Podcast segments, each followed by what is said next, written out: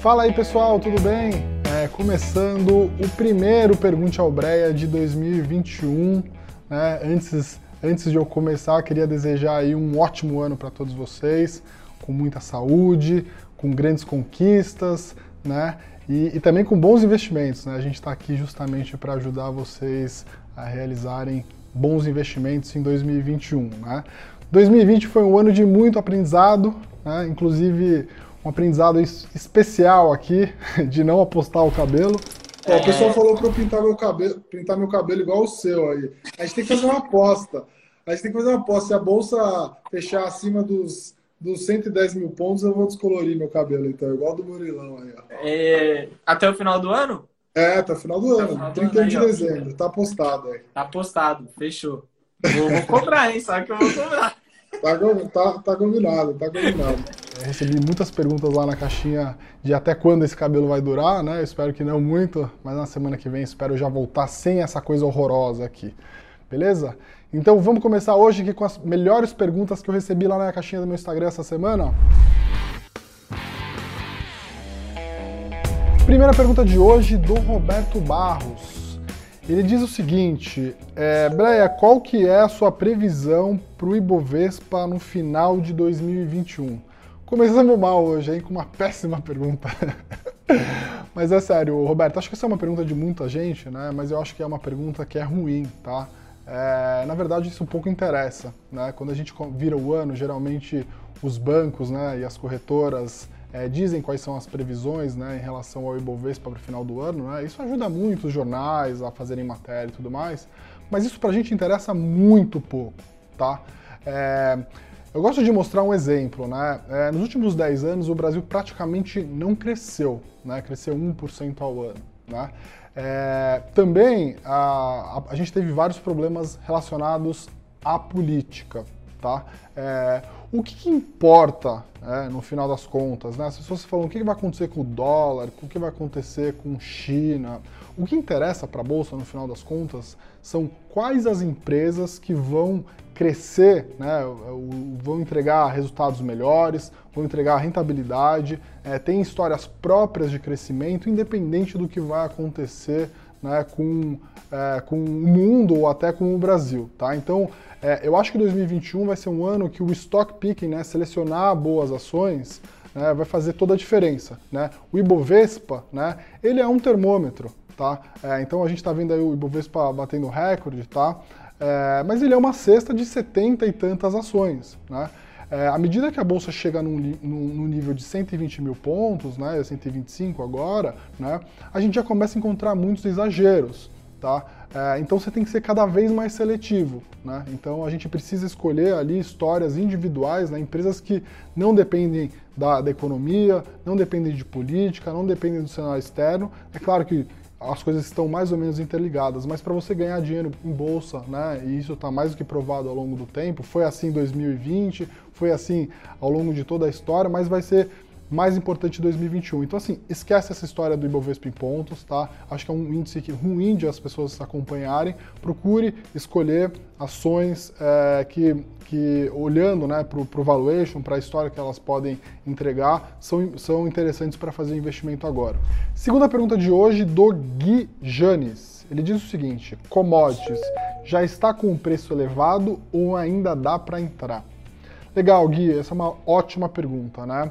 É, em setembro do ano passado, né, o Ricardo levantou aí uma tese muito legal falando sobre o super ciclo das commodities, né? Basicamente é uma tese aí macro, é, onde ele imagina que a gente pode ter aí uma recuperação do preço das commodities como um todo, né? E, e aí, assim, é, além do cenário macro muito propício, né, a gente tem no Brasil empresas é, relacionadas a commodity, né, é, minério, é, proteínas, papel e celulose, enfim, uma série de outras commodities. E ele enxergou que havia ali uma boa oportunidade para comprar empresas do setor, tá? É, assim, a gente acha que ainda dá sim para comprar, tá? As empresas, algumas empresas desse setor, tá? É, eu até fiz essa pergunta numa live recente para o Ricardo, é, dizendo o que, que ele achava é, em relação ao ciclo, né, de, de, quanto tempo ele imagina que esse ciclo pode durar. Né? Ele disse que pode ser algo aí em torno de 4, 5 anos, né? Então, assim, uma coisa que a gente gosta, né? A gente tem que olhar é, uma tese macro, né? Super ciclo das commodities, então commodities subindo, né? Tese micro, as empresas né, que fazem parte da bolsa vão, vão conseguir capturar né, esse bom momento. Terceiro ponto, preço, valuation. A gente está pagando é, barato né, por comprar essas, essas ações. Então, isso que a gente pesa aí em tudo na, na, na, tese, tá? Então a gente ainda acha que tem sim oportunidades, apesar da alta recente, apesar da alta desde setembro, tá? Mas aí você tem que ser seletivo também. Então tem que checar lá as recomendações do Ricardo no Deep Value. Vou deixar aqui na descrição para quem quiser conhecer, beleza? Terceira pergunta de hoje, da Viviane Arruda. Ela diz o seguinte: como investidor iniciante faz para entrar no mercado de ações nessa alta? Muito bom ver a mulherada participando aqui, mandando perguntas para mim também. Né? Essa é uma pergunta muito boa, Viviane. Né? Eu acabei respondendo de alguma forma na primeira resposta lá, né? mas assim, realmente quando a bolsa está a 60 mil pontos, basicamente você pode comprar quase tudo. Né? Assim, você tem boa margem de segurança, as coisas estão relativamente baratas, né? apesar de que naquele momento todo mundo acha que o mundo vai acabar. Né? A 120 mil pontos, né, você precisa ser realmente seletivo. Né? Então, tem muito exagero. Tem empresas que estão aí negociando valuations estratosféricos, né, que, não, que não refletem a realidade. Né? Tem muito oba-oba, né? então as empresas passam a negociar é, em cima de histórias que vão se perpetuar, de grande crescimento, que a gente não acredita, ou é, a gente acha que tá, você está pagando muito caro por uma coisa que está muito no futuro. Né? E aí sim eu acho que tem a, a, a parte muito importante do especialista. Né? Então, assim, a Nord, no final das contas, ela, ela procura né, diminuir essa distância do iniciante para o mercado financeiro, que é justamente oferecer assinaturas onde você vai ter o acompanhamento do, do, especialista, né? Uma pessoa que é um analista que é experiente, né? Acompanha esse mercado já há muito tempo, olha as empresas praticamente aí todos os dias, 24 horas, tem uma equipe por baixo, né? A gente já está aí com 15 analistas é, cobrindo as empresas da Bolsa Brasileira e vai te dizer né, como que você começa aí nesse mercado, em quais ações você deveria investir, né? Inclusive é, com participações aí nas lives, com participações nas monitorias, com mandando, mandando mensagem no Telegram deles, pessoal, né? Eles podem responder isso para vocês também. Beleza? Assim, acho que 2021 vai ser um ano bem desafiador, de certa maneira, porque vai separar realmente é, o, quem está fazendo um bom trabalho, né? A maré subiu para todo mundo, né? A bolsa nos últimos cinco anos subiu mais ou menos 25% ao ano, né? Esse é um, um retorno é, espetacular, uma coisa que dificilmente você vê. Né? Quando você olha janelas mais longas, a bolsa rendeu algo em torno de 9% ao ano. Né? Então, nessa janela mais curta, subiu muito eu acho que você precisa ser seletivo, encontrar bons negócios a bons preços e tomar bastante cuidado para não entrar no oba-oba. Quarta pergunta de hoje, do Patrick Marques. Ele diz o seguinte: Quais indicadores que você mais usa para escolher uma ação? Legal, Patrick.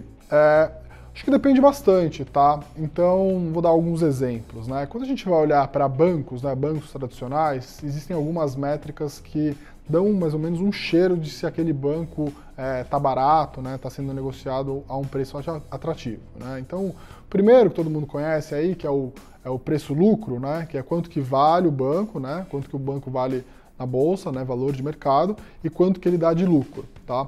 Diria que aí assim, em torno de 8, por, 8 vezes lucro, né? É um múltiplo muito barato para banco, né? Talvez na casa de 10, 12 seriam múltiplos ainda num, valor razoável historicamente, né? E aí eu diria que acima disso já seria um valuation caro, tá? Então aí estou falando para bancos tradicionais, né? Tem uma outra métrica que a gente olha, né, em bancos, né? Outras duas métricas, é o preço sobre o valor patrimonial, né? Quanto que vale todos os ativos do banco e quanto que ele está valendo efetivamente. Né? Você ainda encontra bancos é, o caso de Banrisul, o Banco do Brasil, que negociam abaixo do valor patrimonial, né? Isso não é uma recomendação de investimento, tá? Que fique bem claro, né? Precisa olhar as recomendações que a gente faz lá na Nord, tá? E respeitar a estratégia de cada um dos analistas. E ROI também, que é uma, uma métrica que a gente olha, que é o retorno sobre o patrimônio líquido, né? Vou deixar aqui as legendas para as pessoas depois pesquisarem na internet. Então, essa é uma métrica que a gente olha para bancos, tá?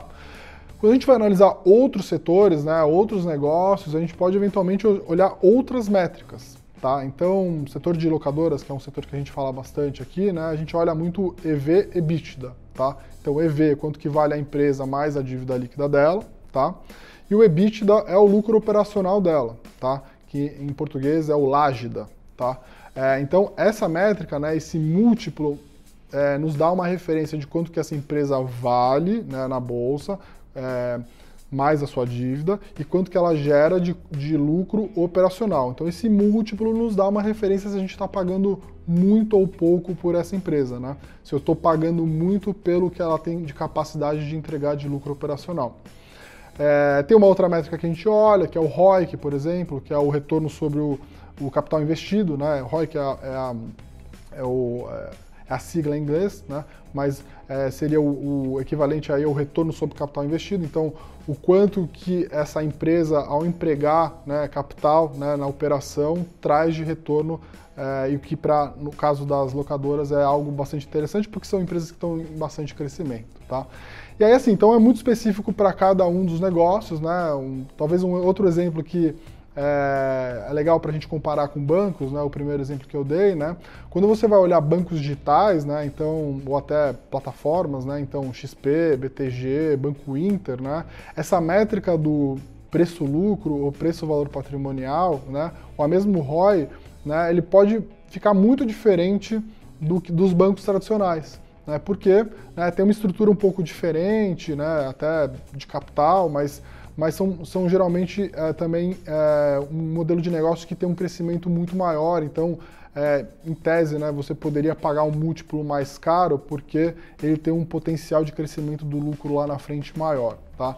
Então, isso depende muito de negócio a negócio. Tá? A gente tem uma série aqui da Nord que, é, que fala sobre isso, uma série de vídeos, é a Dani que tem feito, né? ela tem explicado aí essas, essas regrinhas, é, esses essas definições do mercado financeiro.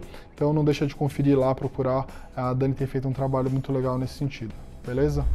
Quinta e última pergunta de hoje do Diego Vanderkoken. Que nome diferente do Diego, hein? É, deve ser gringo, hein? É, ele pergunta o seguinte: vamos de Vevar 3 esse ano de novo? Legal, Diego. Acho que é uma ótima pergunta, porque acho que Via Varejo foi um caso aí bastante emblemático da Nord, né? A gente é, começou a acompanhar o case lá atrás, né? No, no comecinho do, de 2019, né? É, a gente fez a, até a compra ao vivo, é, enfim, foi um dos vídeos de maior sucesso aqui do canal, né? E é, a gente acabou fazendo uma compra muito boa ali, né, na casa dos, 8, dos 4,80, né, depois bateu 15,40, né, e a gente achou melhor vender porque a gente achava que começou a ficar muito esticado, o mercado entrou um oba-oba, né, e, e aí o pessoal até depois se lamentou um pouco porque ela acabou subindo um pouco mais, né, chegou ali na casa, bateu acho que 22, depois 19, 17, agora voltou para os 15,40 quase, aí é, mais exatamente o, muito próximo, né, na verdade, do preço onde eu saí, né. Eu acho que o, o, o ensinamento a respeito de via varejo, né, o que, qual, qual é o grande ensinamento que a gente pode tirar aqui a respeito desse assunto, tá? É, primeiro, acho que valeu muito a pena, é, a gente conseguiu mostrar bastante o nosso trabalho de como que é importante esse acompanhamento em relação ao case, né? É difícil, muito difícil acertar né, o, o melhor momento para comprar e o melhor momento para vender, tá? É, eu acho que ainda assim a gente conseguiu pegar aí dois movimentos muito bons, né? 4,80 com 15,40, é, o capital aí foi multiplicado é, por algumas vezes, né? E é, agora, o que, que aconteceu, né? O que, que motivou também a gente vender, né? A gente entendia que no preço onde estava naquele momento valia a pena investir em outras coisas, né? É, e aí a gente acabou é, optando por fazer outros investimentos como Oi, como as locadoras, é, mesmo Prio, é, Pactual, né? Então, é, acho que teve um ensinamento legal aí de como a gente tem que sempre olhar é, assimetrias, né? Então, se a gente acha que até que o ativo pode ir até 20, ele já está 15, né? Será que não tem alguma coisa que a gente acha que pode dobrar, né? E com uma margem de segurança muito melhor?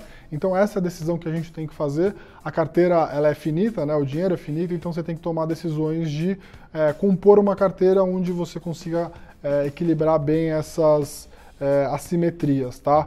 É, dei uma volta toda para responder a sua pergunta, que é a gente está olhando, é claro, né? Assim, é, a gente ainda não, não tomou nenhuma decisão nesse momento, nesse preço, né? Com certeza é uma ação que a gente compraria de volta se vier para um preço que a gente acha que é bastante razoável, tem uma boa margem de segurança, tá? A gente estudou muito é, sobre o case, né? Então a gente conhece bastante a operação.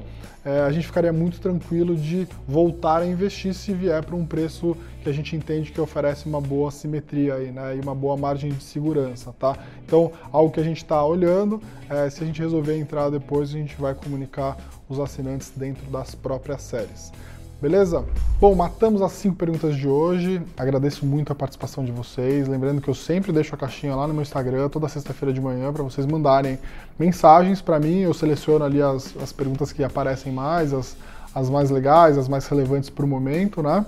E aí esse vídeo vai sempre ao ar na segunda-feira, meio-dia, aqui no canal da Norte, tá bom? Então eu espero vocês na semana que vem. Um grande abraço para todos e até a próxima. Cara, tá muito boa aqui as comparações, né? Estão falando que eu pareço o Draco Malfoy, Miley Cyrus, Justin Bieber, o Supla, Tiririca, Super Saiyajin, Neymar, Ana Maria Breia, Lô José,